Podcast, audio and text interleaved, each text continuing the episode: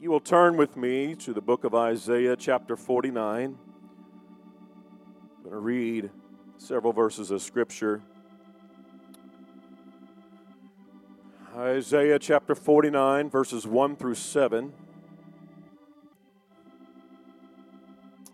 In verse 1, it says, Listen, O isles, unto me, and hearken, ye people from afar. The Lord hath called me from the womb, and from the bowels of my mother hath he made mention of my name. And he hath made my mouth like a sharp sword. In the shadow of his hand he hath hid me, and made me a polished shaft in his quiver hath he hid me. And he said unto me, Thou art my servant, O Israel, in whom I will be glorified. Then I said, I have labored in vain. I have spent my strength for naught and in vain. Yet surely my judgment is with the Lord, and my work with my God. And now saith the Lord that formed me from the womb to be his servant, servant to bring Jacob against to him, again to him. Though Israel be not gathered, yet shall I be glorious in the eyes of the Lord, and my God shall be my strength. And he said, It is a light thing that they shouldest be my servant to raise up the tribes of Jacob and to restore the preserved of Israel. I will also give for thee a light to the Gentiles, that thou mayest be my salvation unto the end of the earth. In verse 7, Thus said the Lord, the Redeemer of Israel, and his Holy One. To him whom man despiseth, despiseth, to him whom the nation abhorreth, to the servant of rulers, kings shall see and arise, princes also shall worship, because of the Lord that is faithful, and the Holy One of Israel, he shall choose thee. Amen. If we can lay our Bibles down and ask God to touch us tonight. I love you, Jesus.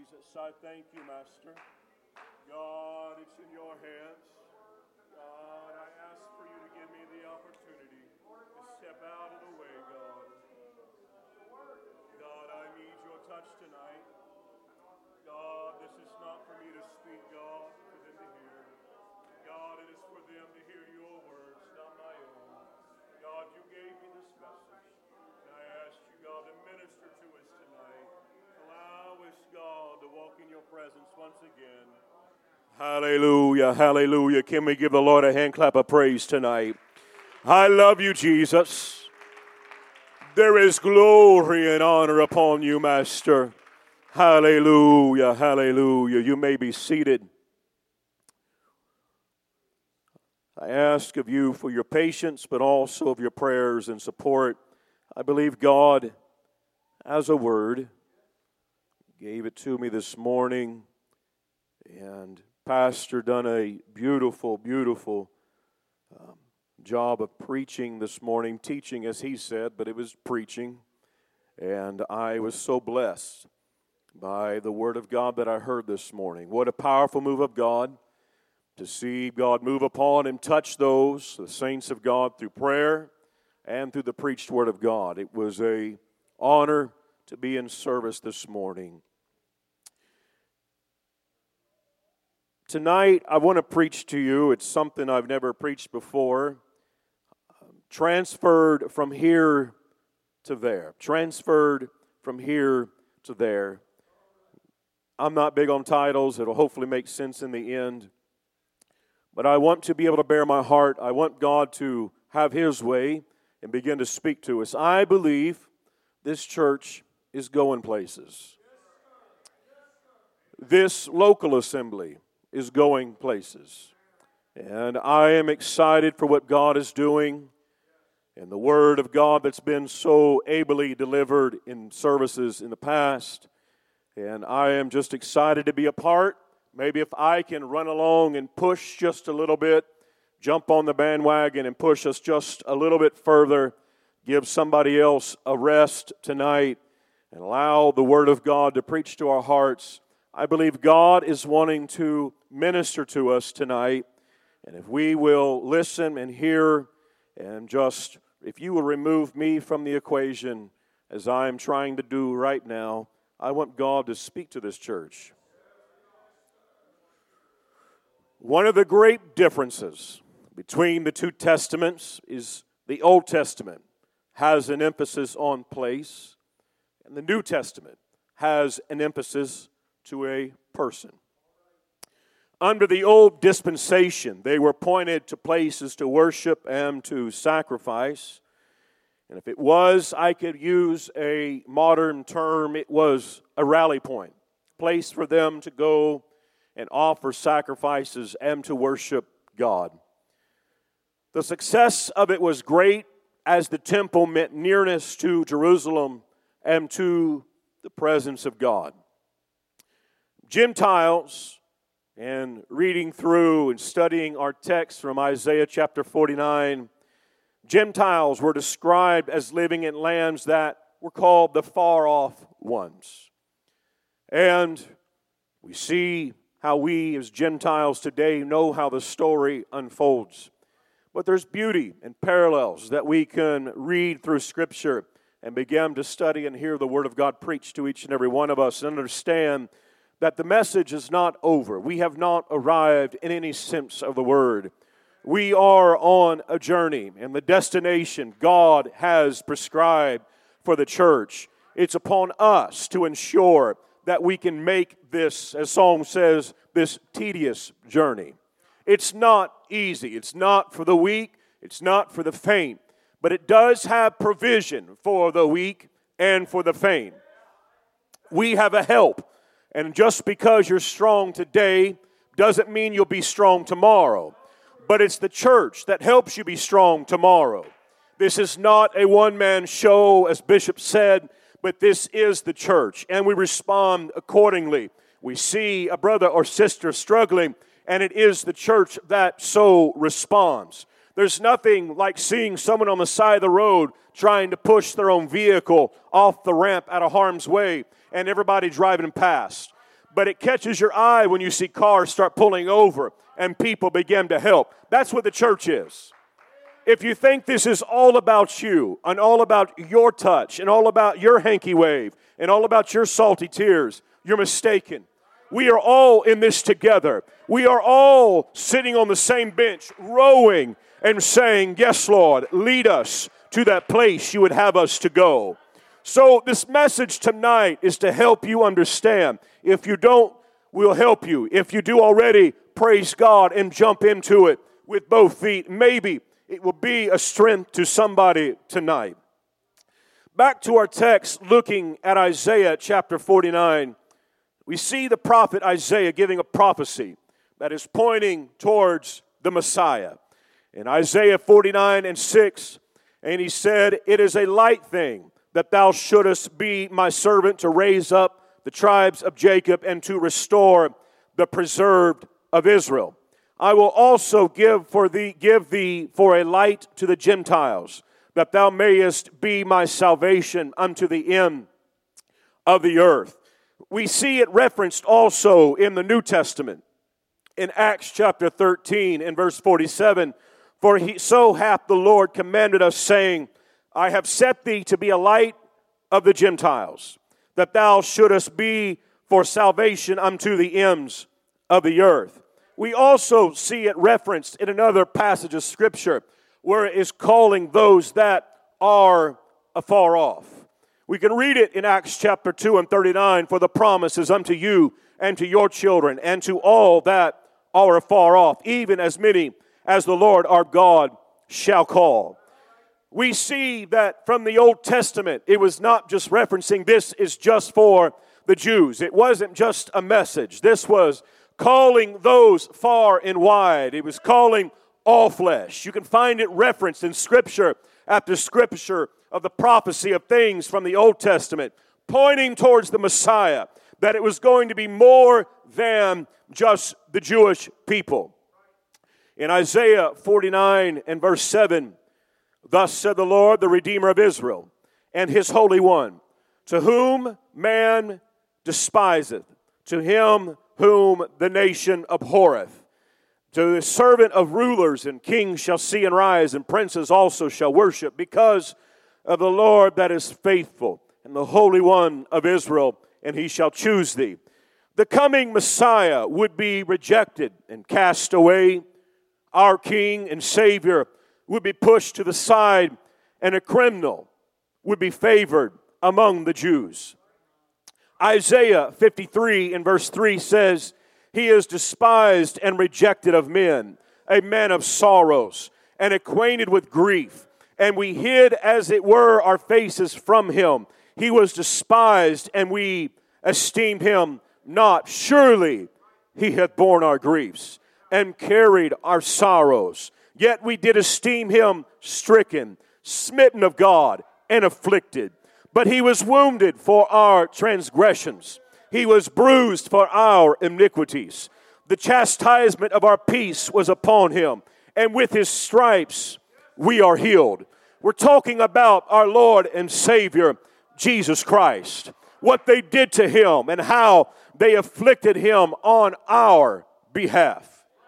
We are just as guilty as the Roman soldiers that had the whips in their hand, that spat in his face, pierced his side, because he did it for each and every one of us. He didn't do it for the holy, he didn't do it for the ones that were already saved, but he did it so he could call us out of a life of sin, that he could change our direction, so he could give each and every one of us hope and a testimony that we all in turn point to him.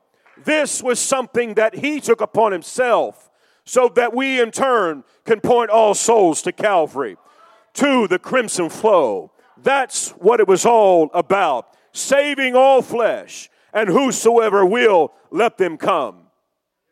In Luke 23 and verse 18, and they cried out all at once, saying, Away with this man, release unto us Barabbas. On down in verse 21, we'll jump down there.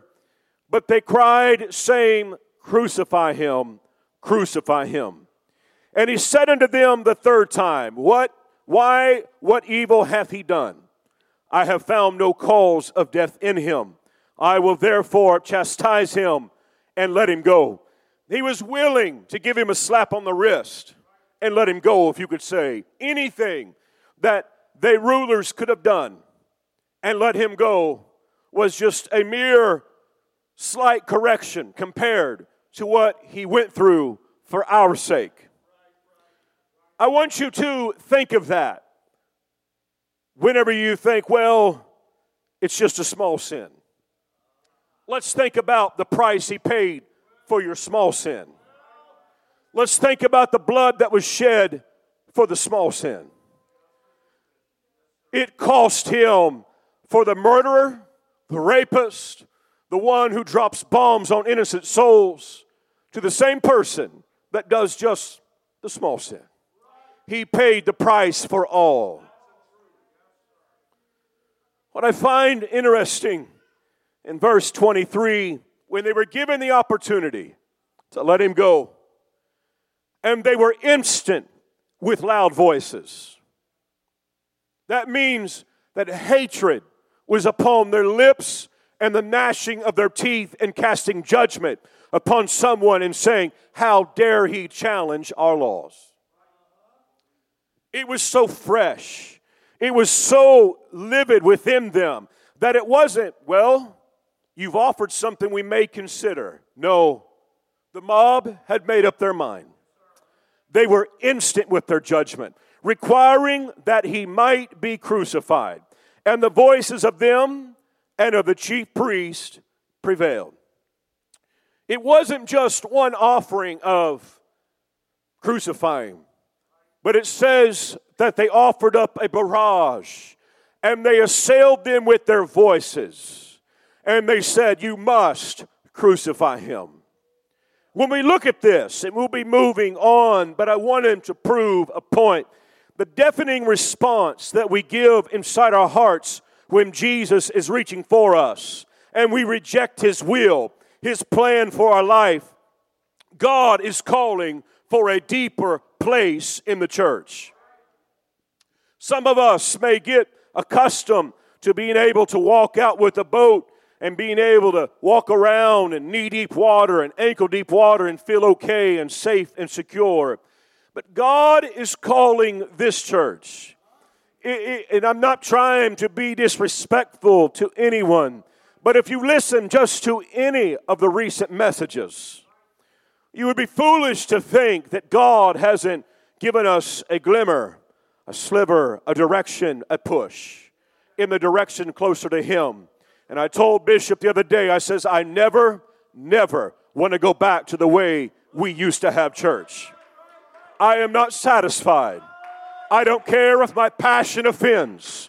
I don't care if my desire for lost soul offends because I'm going to reach down and grab you and say, listen, let's do this together. Let's pull them into this house together. This is a place of safety and security. It's about His will, not my will. We must push souls to Calvary. This is not the time to be politically correct and say, oh, well, I don't want to say I'm praying for you. I don't want to say thoughts and prayers. I'll just say, you were on my mind to a sinner or a coworker. There is times in their life they are needing the prayers of the church. It is our calling, it is our high calling to be able to respond and reach for souls. I'm not saying be so foolish as to walk in and violate every HR guide in your manual you may have for your company. But I can tell you, walk in the Spirit. Walk in the Spirit. And it's easy for someone to say, oh, well, this person, family member's not doing well. And, you just re- instantly respond in our flesh, oh, well, we'll pray for them. Our thoughts and prayers are. That's sad. That's too bad. But when you can go back to them and you can say, I prayed for you. I prayed for that need.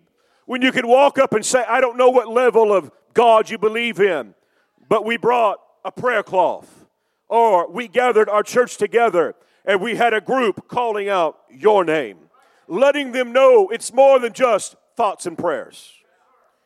We can say that and get ourselves off the hook, but God has called this church to go deeper than we ever have, and it's going to cost us. It is going to cost us. You know what it's going to cost us? It's going to cost me my will. It is going to cost me my time. It's going to cost my time on the computer, my time reading my book, my time doing my yard work, my time doing my things, my time doing my study. It's going to cost us. But when I can walk in and give him everything and says, I don't care if I have to read the Bible every day and pray every day and be in the church every day and cry salty tears and pray through every day I don't care what it costs, it's worth it. Must my day go as I planned? Or can I allow God to interrupt me? Can I stop and listen to His clear, soothing voice? Or do I always have to have something playing in the background to drown out the voice that's drawing me deeper to Him? Do I also always have to grab social media instead of grabbing my Bible because I know when I grab the Bible, it requires more of me. God is calling us, saints of God. What is so important in my life that requires me to impose my wants over His plan? What is it that I don't like about the chief cornerstone, that I feel that I need to modify the church instead of the church modifying me? What is it that I have to feel like I have to make those around me uh, bend to my agenda or my will instead of it being behind the, the rally cry of the church and responding to the word, whether it be in personal devotion or listening to it in your car or sharing the gospel or grabbing a Bible study. We must fulfill the gospel of Jesus Christ. We must obey the Great Commission. This sounds so simple, but we're struggling. God gave me this message. These are not my words that I want to say. I would much rather be sitting down, listen to anyone else in this auditorium preach and deliver this message. Trust me. But God would not give a message if we were overwhelming successful. We have room to grow. We need to be transferred from here to there. In the New Testament, the dwelling place of the divine was superseded. This transference from place to person, it made the person represent a universal location. And this is laid out in a very familiar passage of Scripture. Now, all of you that are attending the Bible college, hopefully you have something to add or something I say may prompt when we talk about the woman from Samaria. And we were instructed, and this was not even a part of uh, my plan to incorporate it, but God laid it on my heart. We're talking about Jesus and the woman at the well. And in John chapter 4 and verse 7, it says, There cometh a woman of Samaria to draw water. And Jesus saith unto her, Give me to drink. On down to verse 13, he's talking about all this. He begins to explain some things to her, and she responds, The well's too deep. And on down to verse 13, Jesus answered and said unto her, Whosoever drinketh of this water shall thirst again. But whosoever drinketh of the water that I shall give, him shall never thirst. But the water that I shall give him shall be in him a well of water springing up into everlasting life. And the woman said unto him, Sir, give me this water that I thirst not, neither come hither to draw. He then responds to her about, Go call your husband. And she says, uh, I have no husband. And she says, That's well, he, Jesus says, It's well said. And begins to tell her, You've been married five times, and the man you're with is not your husband. And, and she responds and says, Oh, thou art a prophet. And Jesus begins to talk to her a few more times, and, and she responds and says, Our fathers worshiped in this mountain. And ye say that in Jerusalem is the place where men ought to worship. And Jesus said unto her, Woman, believe me, the hour cometh when ye shall neither in this mountain or nor yet in Jerusalem worship the Father. Ye worship ye know not what. And we know that what we we know what we worship for salvation is of the Jews. But the hour cometh and now is when the true worshipers shall worship the Father in spirit and in truth. For the Father seeketh such to worship him. And we heard this verse of scripture through Truth Conference. God is a spirit, and they that worship him must worship him in spirit and in truth. What was that? Principle number two for Truth Conference. God and the woman said unto him, I know that Messiah cometh, which is called Christ. When he is come, he will tell us all things. And Jesus saith unto her, I speak unto thee, am he. Now, it's interesting about the woman at the well. She was speaking of our fathers worshiped in the mountain or at Jerusalem. And she's responding to Jesus with her level of understanding. She was perceiving everything that Jesus was revealing to her through her own lens. And it was based upon a few loose facts that I will present. The Samaritans only believed in the five books of Moses. They were expecting the Messiah to come to Samaria and not to Jerusalem. And they were expecting Samaria to be the seat of government, not Jerusalem. This was the Samaritans. And they were rejected by the Jews. You see, anyone that, uh, any Jews that lived in Samaria, they had been kicked out because they were not obeying the law. There was the Samaritans, and they had a deep hatred between uh, the Jewish people and the Samaritans. They absolutely hated each other. And we find where Jesus is making his way at the beginning of John chapter 4. He says, I must go to Samaria. And it's interesting when you begin to watch all this unfold and how Jesus began to real, reveal to, to this woman at the well about who he really was. And he responds to her by describing the new location from place transference to the people part of the New Testament. In John chapter 4 and verse 21, Jesus saith unto her, Woman, believe me, the hour cometh when, he, we, we, when ye shall neither in this mountain nor yet at Jerusalem worship the Father. He's telling her, listen, It's not the place that you hold as sacred. It's the place where we're going to be worshiping. It's not where you're going to fixate upon the mountain or even making the journey to Jerusalem. That is no longer the place of priority. And he begins to reveal to her that place of priority. And Jesus tells her, and he goes on to tip his hand, if you could say, and she continues to respond that she thought he was a prophet. And then Jesus, in his last response, begins to show what he was really the Messiah. In John chapter 4 and verse 25, the woman saith unto him, I know that Messiah cometh. Little did she know she was looking him in the face, speaking to him, which is called Christ. When he is come, he will tell us all things. And then Jesus says, All right, I'm just going to lay it out. Jesus saith unto her, I that speak unto thee am he. I'm the Messiah. I am the one that was prophesied. I'm the one that you had heard for so many years, telling that it's coming. I'm standing before you. Jesus took that time to show her it wasn't the well, it wasn't the mountains, it wasn't the historical events, it wasn't the place of Jerusalem, but you're going to come and you're going to worship something totally different.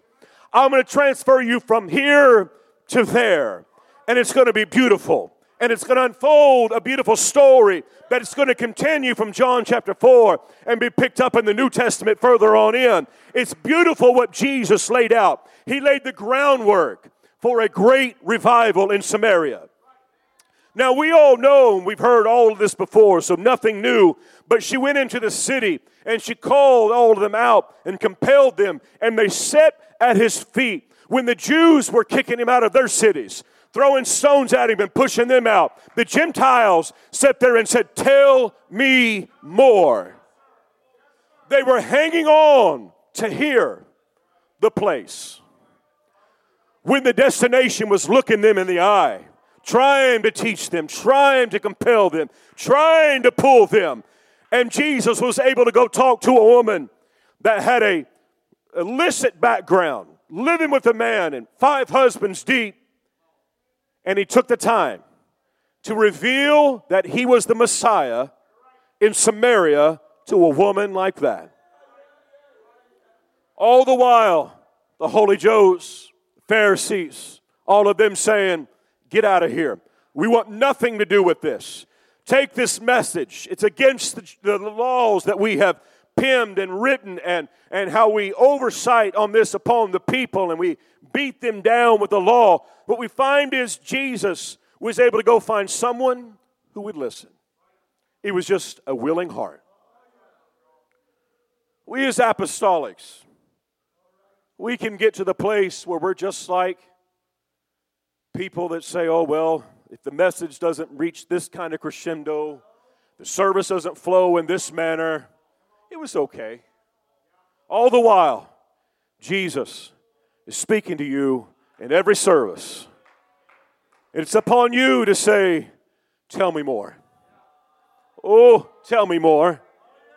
We fixate upon what a good service is, but God's just waiting for a good response. Whether you're teaching a Bible study to somebody, or whether you're sharing your testimony, or whether you're just telling somebody about how good God is, you're pointing them from the physical here and there. You're saying, listen, there's someone called Jesus Christ. It's not about me. We know, and Pastor talked about it, about the Greek being translated, I am. It says, it literally translates, I am who am, speaketh to thee. It was not the prophet that she thought that was speaking to her, but it was the destination that was speaking to her. The I am, the Spirit was reaching out to her and saying, Listen, there's something more. I'm trying to pull you in deeper into something more. In Acts chapter 4, uh, Acts chapter 8 and verse 4, we find Philip says, Therefore, they that were scattered abroad went everywhere preaching the word. Then Philip went down to the city of Samaria and preached Christ unto them. And the people with one accord gave heed unto those things which Philip spake, hearing and seeing the miracles which he did. That sounds really familiar. That sounds like something pastor's been preaching. Sounds like something that he's saying, hey, let's tap into this. We can get to a vein in the Holy Ghost and go to that place to where when sinners walk in the door and they sit on the pew, conviction puts them here, not back out there. Where it's not about the fellowship after service, it's about the fellowship during service. It's not about, oh, knowing who I am and what I look like. It's about knowing who He is and what He wants us to look like. That's what church is about. We bring sinners in. It's a shame for them to walk out the door and never shed a tear. It's a shame for them to walk in and say, oh, they got good music, a good preacher, and walk out the door.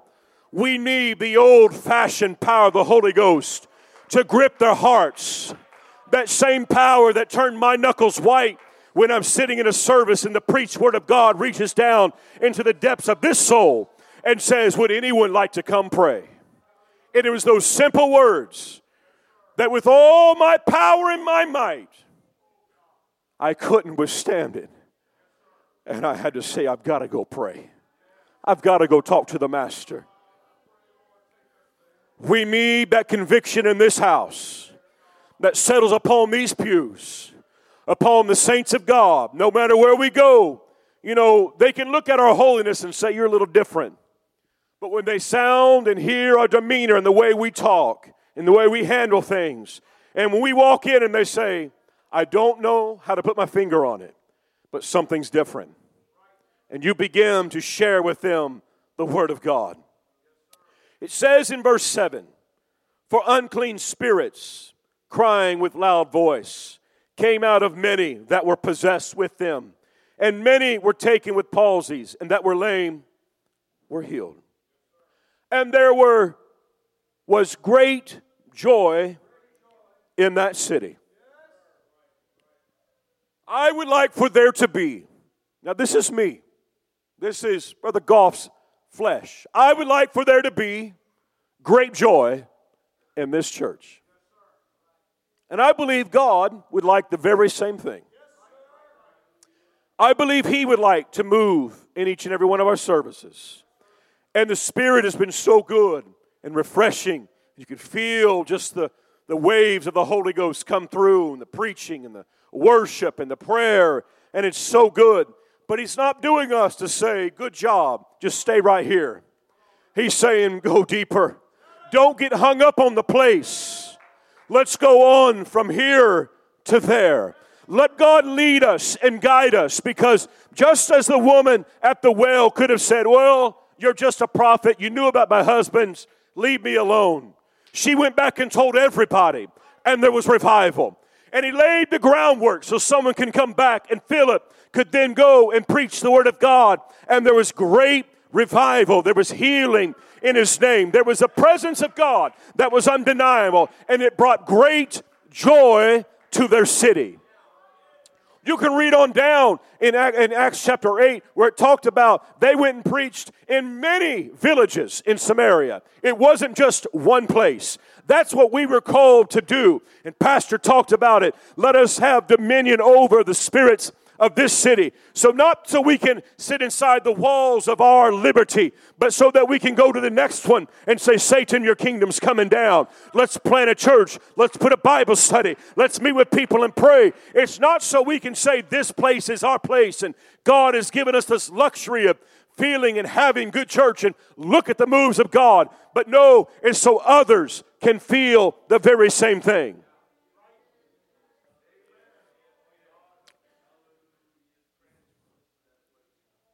Later on in Acts, we find it further explained about going from place to people, transferred from here to there.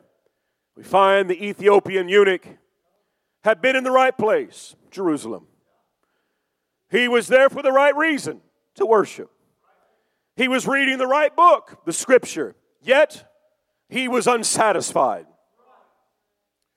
How many people do we know that can fit this very same description? that go to church and say, Well, I feel a little bit, I cried a little bit, I feel a little better because someone preached to me and had a little prayer, swayed with some music, walked out, I feel a little better, but they're not satisfied. There was a need for there to be something transferred from a location to the person, from here to there. God sent Philip to meet him. He was listening to the Word of God when it spoke to him. I guess that's something that's very important to call out because we can't be effective if we can't hear God. It says in verse 26, not in my notes, so you don't have to worry about getting there, Brother Hilton, but the angel of the Lord spake unto Philip, saying, Arise and go toward the south under the way that goeth down from Jerusalem into Gaza, which is desert. And he rose and went. Philip done something that we find very hard to do. Even in this day of luxuries, we find very hard to do. But it was necessary to go from here to there. Because if Philip hadn't listened, when he got there and ran alongside and began to talk to him, was invited up, invited up into the chariot, we find that Philip began to preach what was missing Jesus Christ. Philip began to share exactly what the Ethiopian eunuch was not able to understand. And Pastor said it this morning where he picked up right where he had left off and began to give him revelation. He took him from here to there. And can you imagine when they pulled over to the side of the road and talked about baptism, began to share with him the need for baptism, and they began to find a pool of water? Can you imagine the excitement that was upon that Ethiopian eunuch's face when he says, Now I understand. Now I realize. Now I understand the word of God that I've been reading. And they went down into the water and he was immersed. And, and we find out that it says that the Ethiopian eunuch went on his way rejoicing. You know what that means? He was fulfilled through the preached word of God. He was fulfilled. The promise of the gospel message was made to include all flesh. What is interesting is that the promise calls out the place the Jews hated. Acts chapter 1, we find Jesus speaking these words prior to his ascension into heaven. Acts chapter 1 and verse 6. When they therefore were come together, they asked of him, saying, Lord, wilt thou at this time restore again the kingdom of Israel? And he said unto them, It is not for you to know the times or the season which the Father hath put in his own power but ye shall receive power. After that, the Holy Ghost is come upon you, and ye shall be witnesses unto me in both Jerusalem and in all Judea and in Samaria and unto the uttermost part of the earth. Guess where we reside? The uttermost part of the earth. That's where we sit today. That gospel message that was proclaimed, it included the Jews and the Gentiles. But Jesus himself made sure to call out.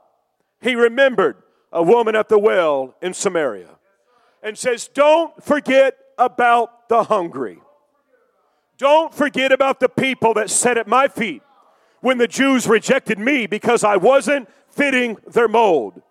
Don't forget about those that were so hungry they came outside the city and sat there for days pulling the Word of God from the Word of God letting him minister to them. Don't forget about Samaria. Philip didn't forget about Samaria. He went there and preached a great revival. Jesus did not promise to restore the kingdom of Israel. He offered them a destination that was beyond their place. Jesus is getting ready to leave them. And their request was, What about the kingdom? What about the kingdom? He says, Don't worry about it. You're focused on the place. Let's talk about the people. You're stuck in the past.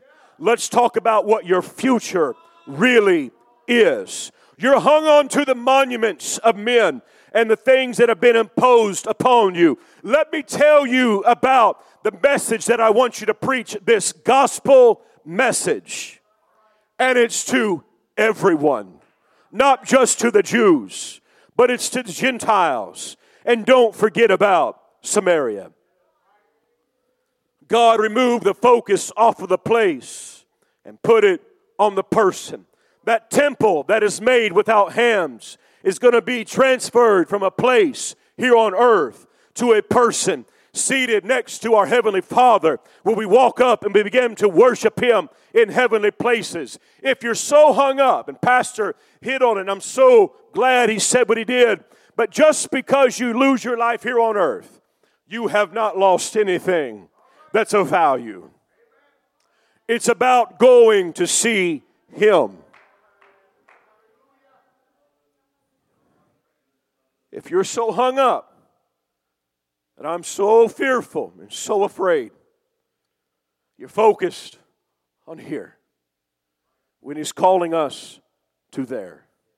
You're so hung up on the place when you are sitting there saying, God, I, I, I don't want to leave this earth. I, I'm too accustomed here. I'm comfortable. I like what I have. And, but I'm sorry, saints of God. There's some people I want to see. There's some people I've heard stories about in the Word of God. But there's some saints of old that have lived in my lifetime that I want to go walk up to them and say, It was worth it. It was so worth it. Thank you for investing in me. Thank you for investing in churches and, and preachers and pastors and passing this message on. I could care less about this whole world. Just give me Jesus.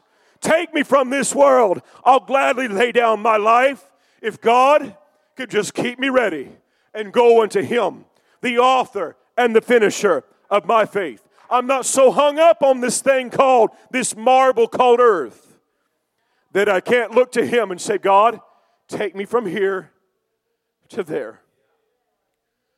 Oh my, this morning I was listening to a song. Many of you know it an old song. Teddy Huffman in the Gems said, Where the stone's been rolled back, he's gone. An old song. He's gone. I was getting ready for church this morning. The song began to play, and tears began to stream down my face. I said, God, you went to Calvary and you went to a tomb, but you done it to take us from the place to the person. You went to Calvary and you occupied a place at one time and you laid down your life to take us from the place to the person. You're saying it's not all about the symbolism of the cross, it's not going to stop there. It goes on. He's going to call us to our just reward. He had people run to a tomb and discover it was empty, not so they could get a memorial and everybody weep, for the age is on to say Jesus lies behind the stone. But he got up so he could point us from there and say, Listen, it's all about going somewhere else. It's all about going to the next dimension. It's about going to the next place. This is not the end of the road for the promise. He got up, glorified body, walked through walls, presented himself among the apostles, and began to speak to them, and began to eat in front of them. But yet, everything that he did was pointing towards the gospel message. Keep going further. Don't be satisfied. Go from this place to the next. Just as Pastor said this morning about whose report will you believe? Now, there was a report said when Jesus left the tomb, people said, Oh, they've stolen his body. Now, you could believe that report, but we know the truth on the other side. There's proof. Just as Pastor said, there's proof when they went into the land of promise and began to uh, pull back the fruits of that city when others were so afraid.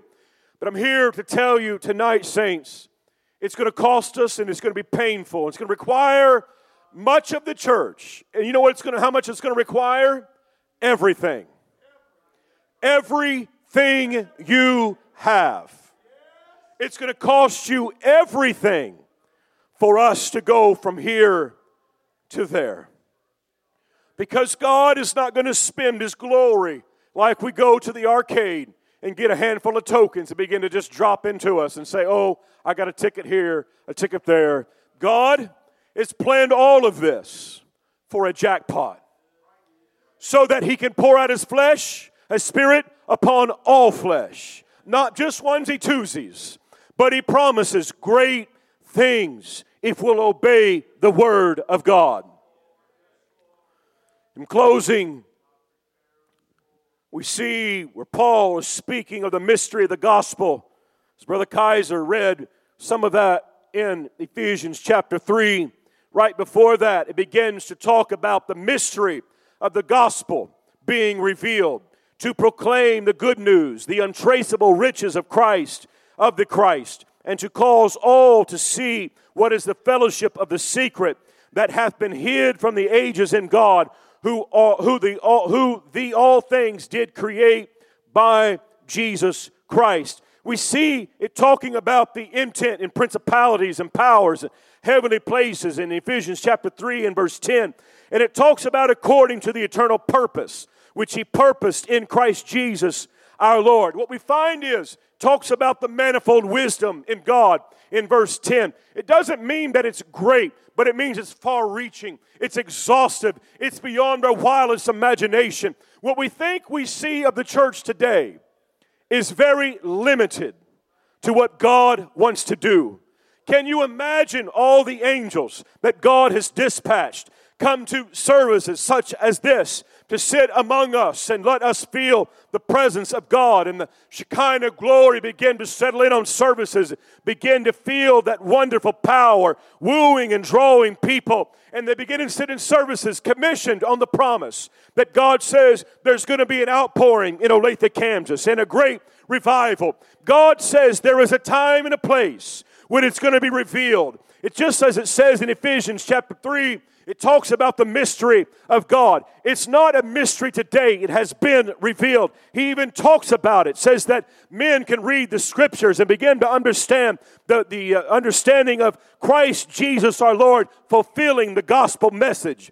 But when we see our services and we understand the moves of God where He has stepped into our presence, it's further saying, listen, let's go deeper in Him. He's telling us, listen, I'm not done with you in this service or the next service. And we can say, oh, that was a good phase or that was a good time of our church. And we begin to look back at pictures and listen to messages and begin to reminisce about the old. But I'm here to tell you today, saints, God has something more, and He wants to take this church beyond the restoration of anything we've had in the past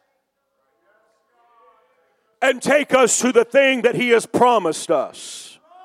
So many of us, and this is my last point, our fault as apostolics, as that we hang on to the past so deep and so great that we will not let go of it so God can deliver the future of the church. We think of all the greatness behind us but God says, the unsearchable, unfathomable riches of my glory I have yet to be poured out. And here we're hanging on to something and trying to drag it behind us and saying, but God, what about, what about when this happened? What about when this happened? God has a promise for this church. We just got to let go of the past. We have to let go of saying, God, give us what we used to have. And I'll revisit the comment. I don't want what we used to have. I want the promises of God to be fulfilled in this church. I don't want to settle for second place. I don't want to settle for yesterday. I know that God has everything today, as Pastor said, in the palm of his hands. I can look back and say, well, my grandfather preached this message and signs and wonders followed. But God is sitting here saying, stop looking at the past. Look me in the face. Let me take you from here to there. Let me go beyond what you're hanging on to the mountain, the well, Jerusalem, the temple. God has something special for us today, saints, and we'll never get there if we'll say you're just a prophet. But when we can look at him in the face and say, You're the Messiah, you are the one. You're the one that's going to make everything happen. You can get hung up on rebuilding the temple. We can get hung up in this church about getting back to 100, 75, 125, 150. You can get hung up on what was in the past. But God wants to exceed your wildest expectations. And it's us that's limiting God. We can sit there and say, Oh, I remember when. And those are some great stories to build faith. Pastor talked about some of them this morning about the dead being raised. But that's only one. What about when God reaches down and does it again and again and again? We, we read of it, what, three or four times in the scripture happening. And the Bible tells us that it can't even contain the volumes of the goodness that He done, the signs and the wonders and the miracles. And we cannot be happy, no disrespect, about one, but we can't be happy with one. Because life goes on, people pass, disease happen, but we have a heavenly Father that has everything in the palm of his hand, and he's wanting us to take us from here to there. And it's hard for us to see that picture when you're standing there as the woman at the well saying, Give me to drink. We know the picture that as it unfolds, as it scrolls to this side, she went into the city, compelled them out, and they heard the word.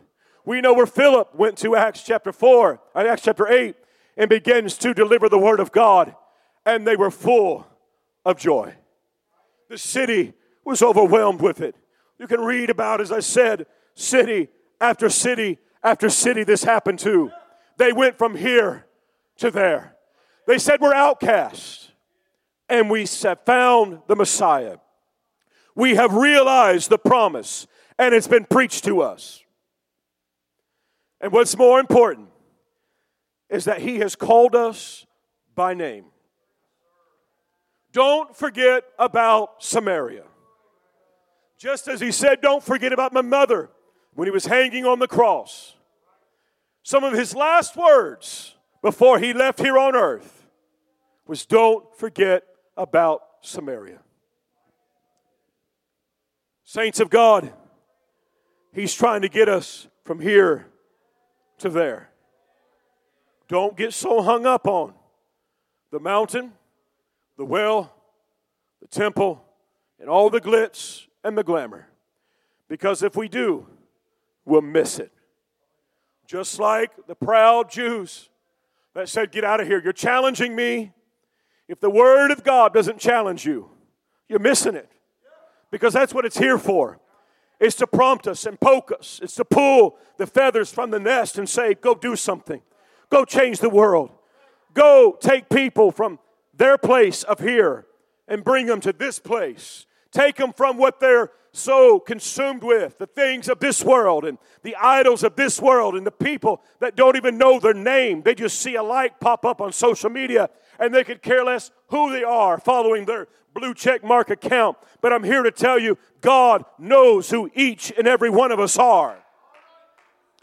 We are the apple of his eye, and he's compelling us. Say, will you go from here to there? Can we stand today?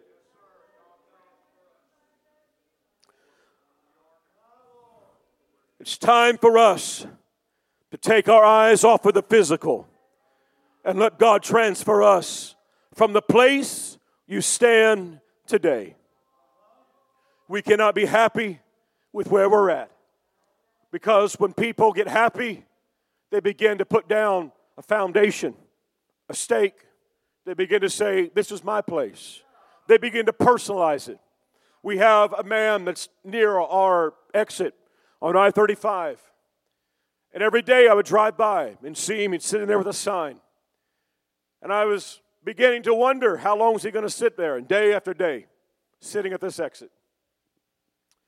He'd be playing a guitar sometimes, have a sign up, talking to people as they pull up. And I begin to notice he had a trash bag there. I'm like, well, this guy's actually doing something. He's actually picking up trash around. Time rolls on, more stuff shows up. He wasn't picking up trash, he was moving in. Now, you can drive up to that exit, I 35, 18th Street. Pull up there, look to your left, and he's made himself a little place to be comfortable. And, saints of God, we sit here in this service. God's taken us somewhere. It's not a time to begin to collect things. Travel light. Travel light. Don't try to, oh, that'd be a good place for a cabin. Travel light, saints. God's taken us somewhere. I feel this in the Holy Ghost. It's not a time for us to say, oh, we've made it. We've had some people restored, had a few healings. This is good. No, we're going on to great. We're going on to miraculous. We're going on to phenomenal. Don't settle for great when phenomenal's right in front of us. Saints of God, travel light. Don't set your roots down and say, oh, or my job or my family, my friends. Travel light because God's going to call you to a place and say, don't get so used to them and don't become where you're just one of them where you can't share this gospel because He's going to ask you one of these days, share your testimony. And when you balk, you start to say, well, a mailbox would look good right here. We don't need any more souls. Hold the phone, God. You're asking too much of me. I'm going to put me a little mattress right here because my next step is to bear my soul and to share that testimony. Saints of God, He's trying to push us somewhere. I'm willing to go. I'm willing to sacrifice everything. Everything everything, saints of God. It's going to cost us everything. We can giggle, we can laugh, we can have fun here on life. We can find the funny social media posts. But God is calling us to a place to where it costs us. He laid down his life for us. It's not about the overtime, it's not about the fat bank account, it's not about the riches and the wealth, it's not about being accepted but it's so we can point souls to Calvary. So we can say, here's a rally point. Come to this church. But it's not the stopping point. You can't be settling in and making, making this your home because we're going to go to the next building and we're going to go to the next place and we're going to spread out across this city and we're going to minister and we're going to follow God's great commission unto us to go ye therefore it's not so we can pack. And I went through and I may be off of my number, but our current situation with our pews we have laid out, if you were to sit comfortable, four adults per pew, I don't know, you're probably around roughly the 150 mark. That would look great in here.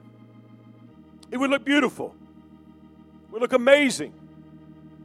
That's nothing. That's nothing. If you're happy with that, let me expand your horizons. Let me show you what God really wants to do.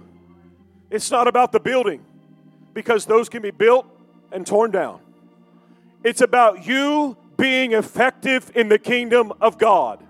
It's about your fingerprints all over the lost souls around you. We can sit there and say, Oh, that looks good. Look at the family coming in and shake their hand and bless God. Thank you for coming to the house of God. But you know what? They walk out and they don't come back. We've got to keep reaching. We're active fishermen. We're not sitting there with a bobber. We're sitting out there throwing out line after line after line. God is calling this church to take steps that are uncomfortable. It's grab a Bible study, it's take people from here to there. We can't be happy with, well, my testimony's not that important. Somebody is crying in their beer laying their head down at night tonight out of fear, out of hunger, waiting to hear your testimony.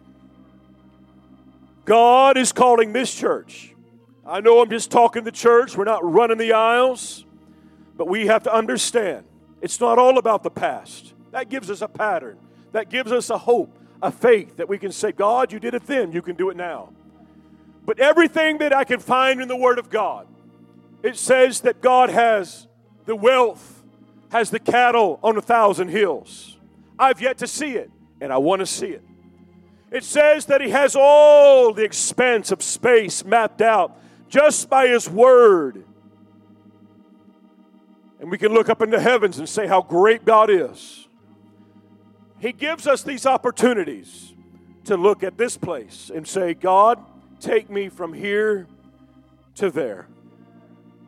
I'm never satisfied driving down the road, driving across as we've done the deserts of all the western states that we visited. And you crest a hill, and it's a massive valley. And you see for miles and miles and miles. And it looks so far, Pastor. It looks like it's unattainable. But all you got to do is drive 20 minutes and you've already exceeded it. Your line of sight, you've already exceeded it 25, 30 miles, and you've exceeded it. But you can sit there and look at the moment you're sitting in right now and say, It's too far. It'll cost me too much. Saints of God, God is letting us see a glimpse and showing us in the distance. We have to make that commitment and say, I'm in, I'm for it. Come on, family. We're going to do this. It won't take long. Let's do this. Saints of God, I'm trying to encourage you tonight. Don't let yourself be so blocked to where you can't see anything around you. Look into the future. Look into what you can see God begin to open the windows of heaven and pour out a spirit. He's trying to draw us to a place.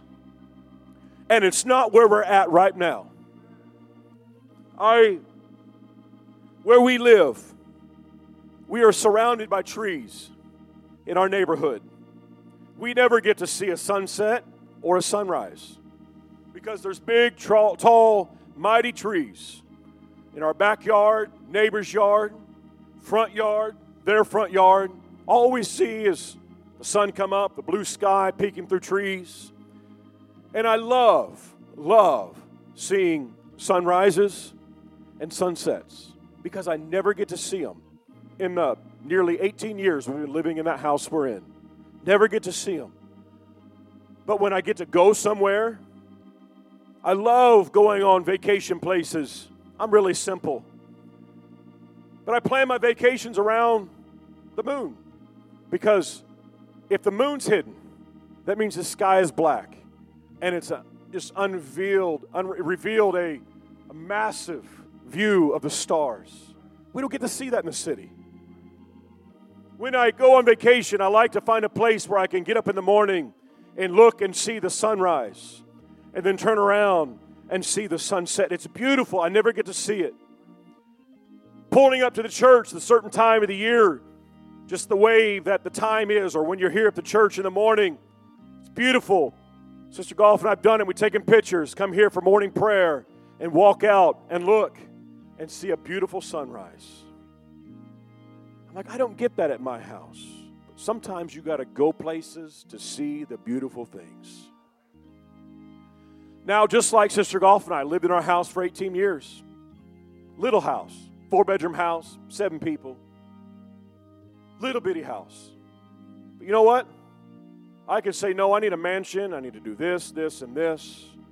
But God has used us where we've been to reach a lot of people. Now, I know that for me to do more in the kingdom, I need to invest myself in ways that I probably am not comfortable. I may have to move. I may have to do something different. I may have to uh, have God push me to the place to where I'm doing things different. Because it'd be easy for me to say, what about 18 more years? Saints of God, how many years we've been here? It'd be easy for us to say, people move in, people move out. Why not just stay here? We get to see the sun every once in a while. God is trying to take us from here to there. Don't be satisfied. In order for you to see the good things of God, you're going to have to go somewhere. You're going to have to invest. Just like we go on vacation, we're pulling that little rinky dinky trailer behind our truck, going out west, fighting the wind for hours on end, being blown by the wind this side and this side. Semis passing us. Probably Brother Chad passing us on the highway, yelling our names, stupid RVs hogging up the road, and we're getting blown from this side to the next. But when we pull into our campsite and we say, that was worth it, that was worth it. Saints of God, I know it's so simple, nothing earth shattering, but God is calling this church to another destination. This is not where we need to stop. Travel light, saints. Get you a bag and pack it, a go bag, and have just a little bit of things in there, just like the apostles did. The disciples were commissioned. Don't take more than what you need. That's us. That's what we need to do. Don't get settled in and saying, well, this building and this seating of people, and this is all that there is for this church. No, no, it's not. It may be for you, and that's okay. But you know what? God wants to pull each and every one of us to a deeper place with Him. Let's lift our hands and talk to Him.